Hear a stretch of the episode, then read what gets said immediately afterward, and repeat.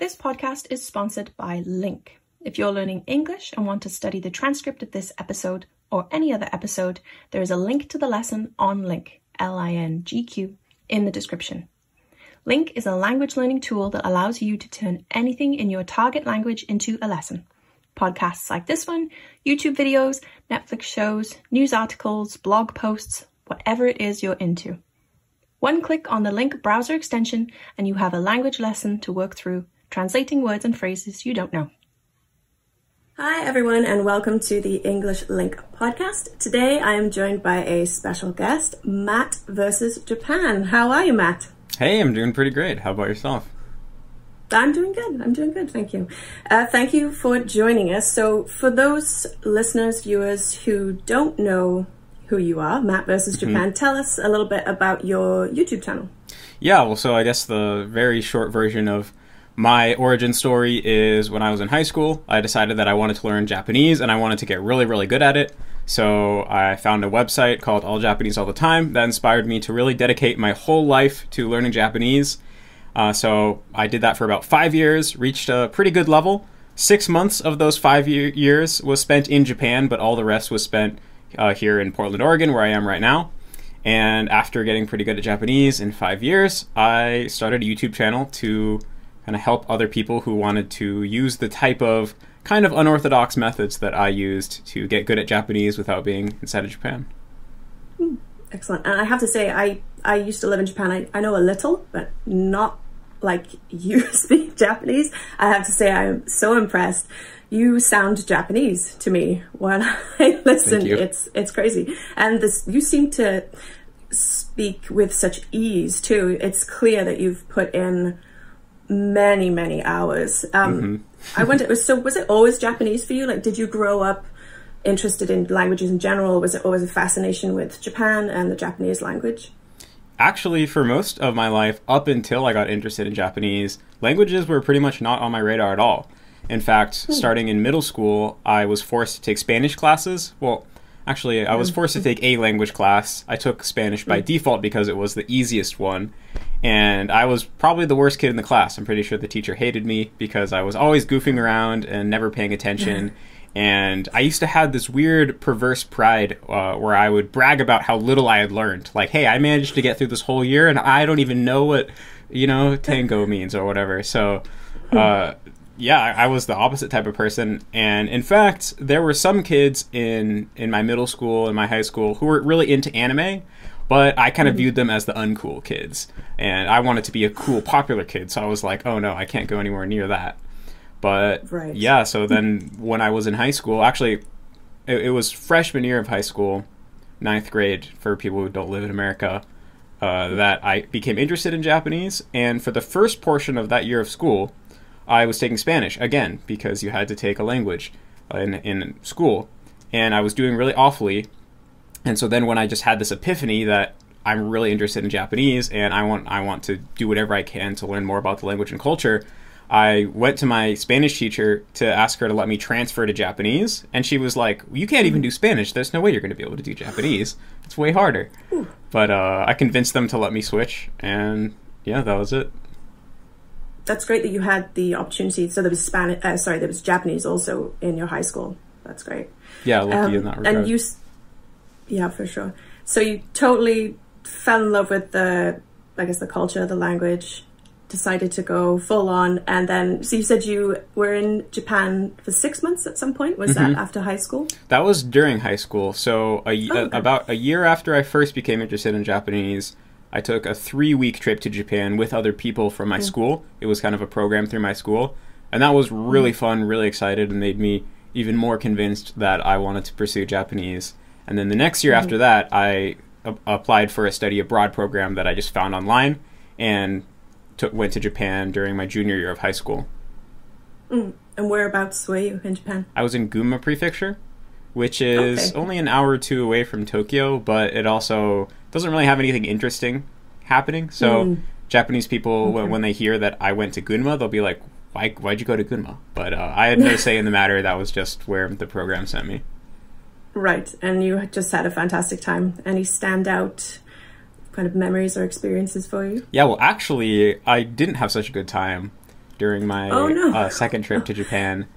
And it really, what happened was, well, a few things. First of all, the program that I went on was, I, it was basically, or let me put it this way.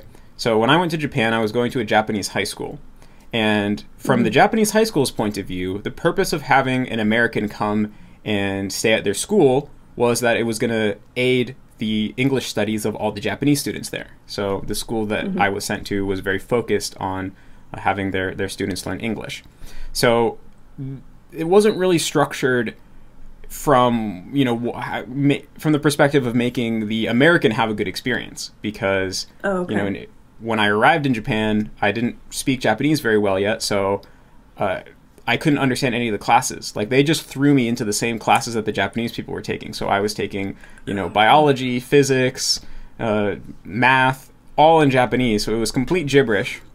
And because the high school uh, was uh, very uh, it, it was a very serious school that was meant for students who wanted to go to prestigious college. All the most of the students were very serious about studying, and you know weren't the most kind of like laid back type of people. So they were kind of busy with their studies. Like my host brother would always come home from school and just study for multiple hours. And so, uh, and also they didn't speak English, and I didn't speak Japanese, so we couldn't really communicate.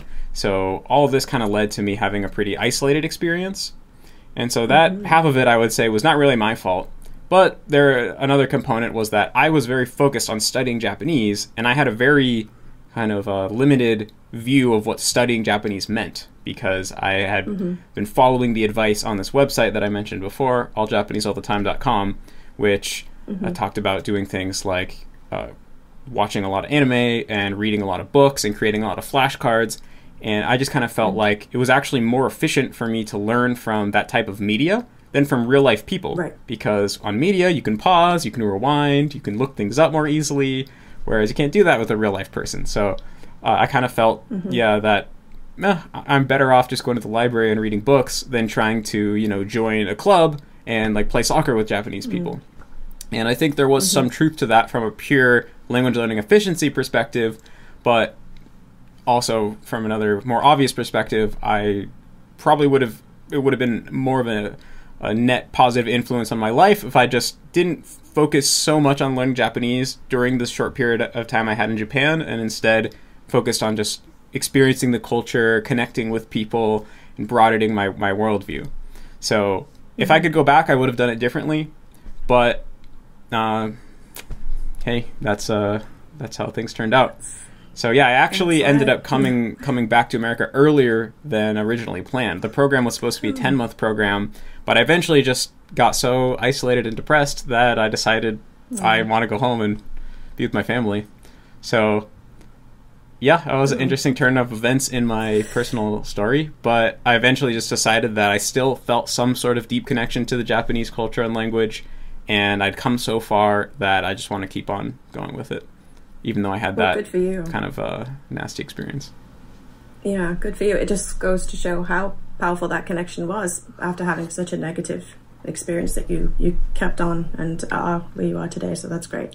So you talk about um, previously you talked about having an unorthodox approach to learning Japanese, and I I guess you just spoke briefly on it just then. You, do you mean like using anime, which I guess is kind of not frowned upon, but it's a non-traditional way. People might say it's not the best way to learn Japanese because, you know, you'll learn the wrong kind of Japanese, more colloquial kind of language. Um, so that was your main focus then when you started to study Japanese seriously.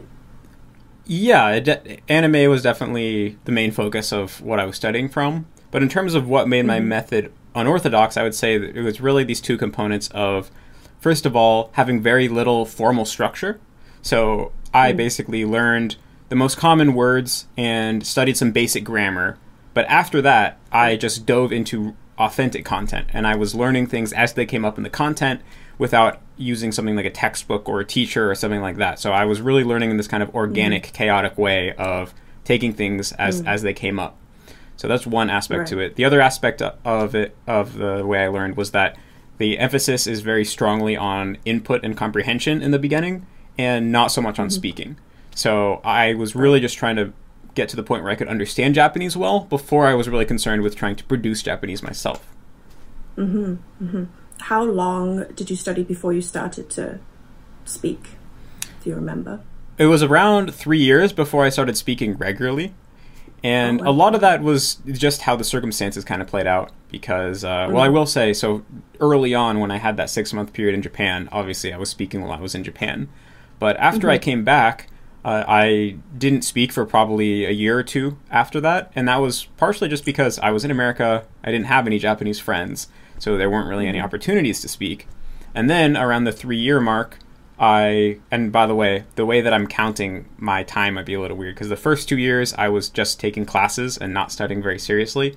And then two Right. years in, I started the all Japanese all the time period. So when I was three years into the all Japanese all the time period, I transferred into a four year university where there was a lot of Japanese foreign exchange students.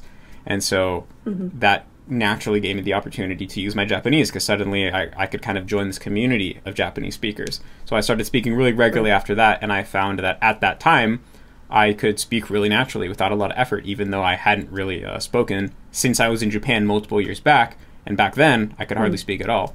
So kind of was like uh, all the input naturally led to that result of being able to use it myself. So, what advice then, if you had to boil it down? I know it's tough to do. What advice do you have for anyone who is, because Japanese is known to be a really difficult language to, to learn? What advice would, do you have for anyone thinking about dabbling or starting to study Japanese? Well, I mean, it, it kind of depends on what the person's goals are because, you know, getting, if you want to get really good at Japanese, like to the point where you can just comfortably watch your favorite anime with no subtitles and it's not any extra work, or you can go and ta- have a meaningful conversation with a Japanese person about, uh, you know, any any topic spontaneously. That is going to take multiple years of really committing yourself and dedicating yourself to study. So for for those people, I would say if your final goal is to get really good, then I think taking an approach of focusing on comprehension and getting really good at understanding the language before worrying about speaking is going to serve you really well. But if you're kind of t- coming at it as you know, it's kind of a hobby, something you do on the side. It'd be cool if you could you know speak a few words here or there when you take a vacation to Japan, and you know maybe you learn a, a couple phrases that enrich your experience of anime, although you still have to use English subtitles. Uh, in that case, then you know taking a more maybe traditional approach where you know, you know you you learn something and then you try to practice using it.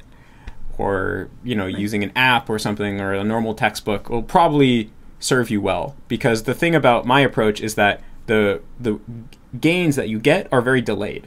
You know like i said it took me 3 years before i could speak really well. When the when that 3 year point arrived i could speak really well much better than people who generally take a traditional approach uh, but three years is a really long time to be waiting and fully dedicating yourself to this thing. So I'd say it's probably going to be helpful for people to think about what their goals are starting off, because I think a lot of people don't really think about that. Hmm. I have to agree with that for sure. Um, do you speak any other languages? Is it you all about the Japanese? Do you Well, remember uh, any Spanish from high school? Don't really remember any Spanish from high school, but I have been working on Mandarin uh, on and off for a couple years. But for the last couple months, I've been more consistent with it. So that's Okay. that's been pretty fun. and how's that going? I guess you have the kanji from uh, Japanese to help you. Mm-hmm. yeah that Yeah. that definitely helps a lot and uh, overall uh, it was yeah like i said i was on and off for a couple years because you know i'm very interested in mandarin and i want to learn the language but i don't necessarily want to dedicate my whole life to it like i did with japanese and because i've always been a kind of all or nothing personality type it's taken me a while to learn how to still do chinese without trying to do it all the time and it feels like just in the past year i finally figured out how to do that and so now things are going pretty smoothly and it's, it's been a lot of fun. I still base my approach off the, the approach that I took for Japanese, so I'm not really worried about speaking. I'm mostly watching Chinese dramas with Chinese subtitles, ah. and as I go, I'll look words up and then I'll make flashcards to, to remember words. And yeah, I, I'm kind of at the point now where I can watch a drama and follow the plot if there's Chinese subtitles, because you know they, Wow. for, for a lot of people the characters are probably one of the most difficult aspects of the language, but for me it makes it way easier because I know them from Japanese. So with subtitles, I can uh, understand a pretty pretty good amount much less when it's it's uh, just listening. But Right. but yeah, it's been a lot of fun. Excellent. And so, what is uh, what's in the works for Matt versus Japan in 2021? Anything interesting happening? Yeah, well, so right now I'm working on this project called Refold. We kind of launched a couple months ago. So it's kind of just taking the method that I use to learn Japanese and kind of adding a more formal structure to it so that there's some structure within the chaos. Because, like I said, my personal uh, method of learning Japanese was very chaotic and organic. It was just consuming whatever whatever Japanese content I felt like consuming, learning whatever came up, and it worked. But I think for a lot of people, they feel they feel very overwhelmed by just the you know nebul- nebulosity of this uh, approach. So we're creating a more uh, structured kind of outline for how to learn organically through native content. And so we, uh, when I say we, it's, I'm doing this with my friend Ethan. So it's the two of us mainly right now. And so we have a, a website up, refold.la, that has um, a, a, what we call a roadmap for taking this immersion style of, uh, of learning. And it breaks the language learning process down into four stages. And the guide right now is what we call language agnostic, meaning it's not for any specific language, it's just how to learn any language.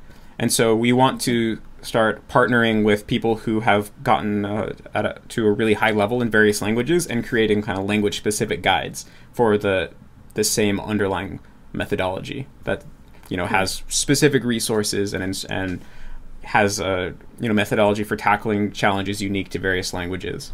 So hopefully, yeah, we'll we'll have some of these language specific guides coming out uh, later down this year. Excellent. That sounds great. I think that's great because, like you say, uh, it is a lot of people. I think could benefit from that this kind of language learning, just cherry picking. But you know what you enjoy, but it is chaotic, like you say, and it takes a special, I think, kind of person maybe to stick with it. And so a lot of people would benefit from having structure to it. So Yeah, like I think it's it's definitely never going to be for everybody, but I think yeah, we can broaden out the scope of what type of person it's going to work for by creating a, a more uh, structured approach to it and, and better instruction. Excellent. Well, I look forward to checking it out. Um, thank you so much, Matt, for joining us today. It's been a pleasure. Yeah, thanks so much for having me. It was fun. Cheers, and uh, maybe we'll chat again soon. Yeah, anytime. Bye. Cheers. Bye bye.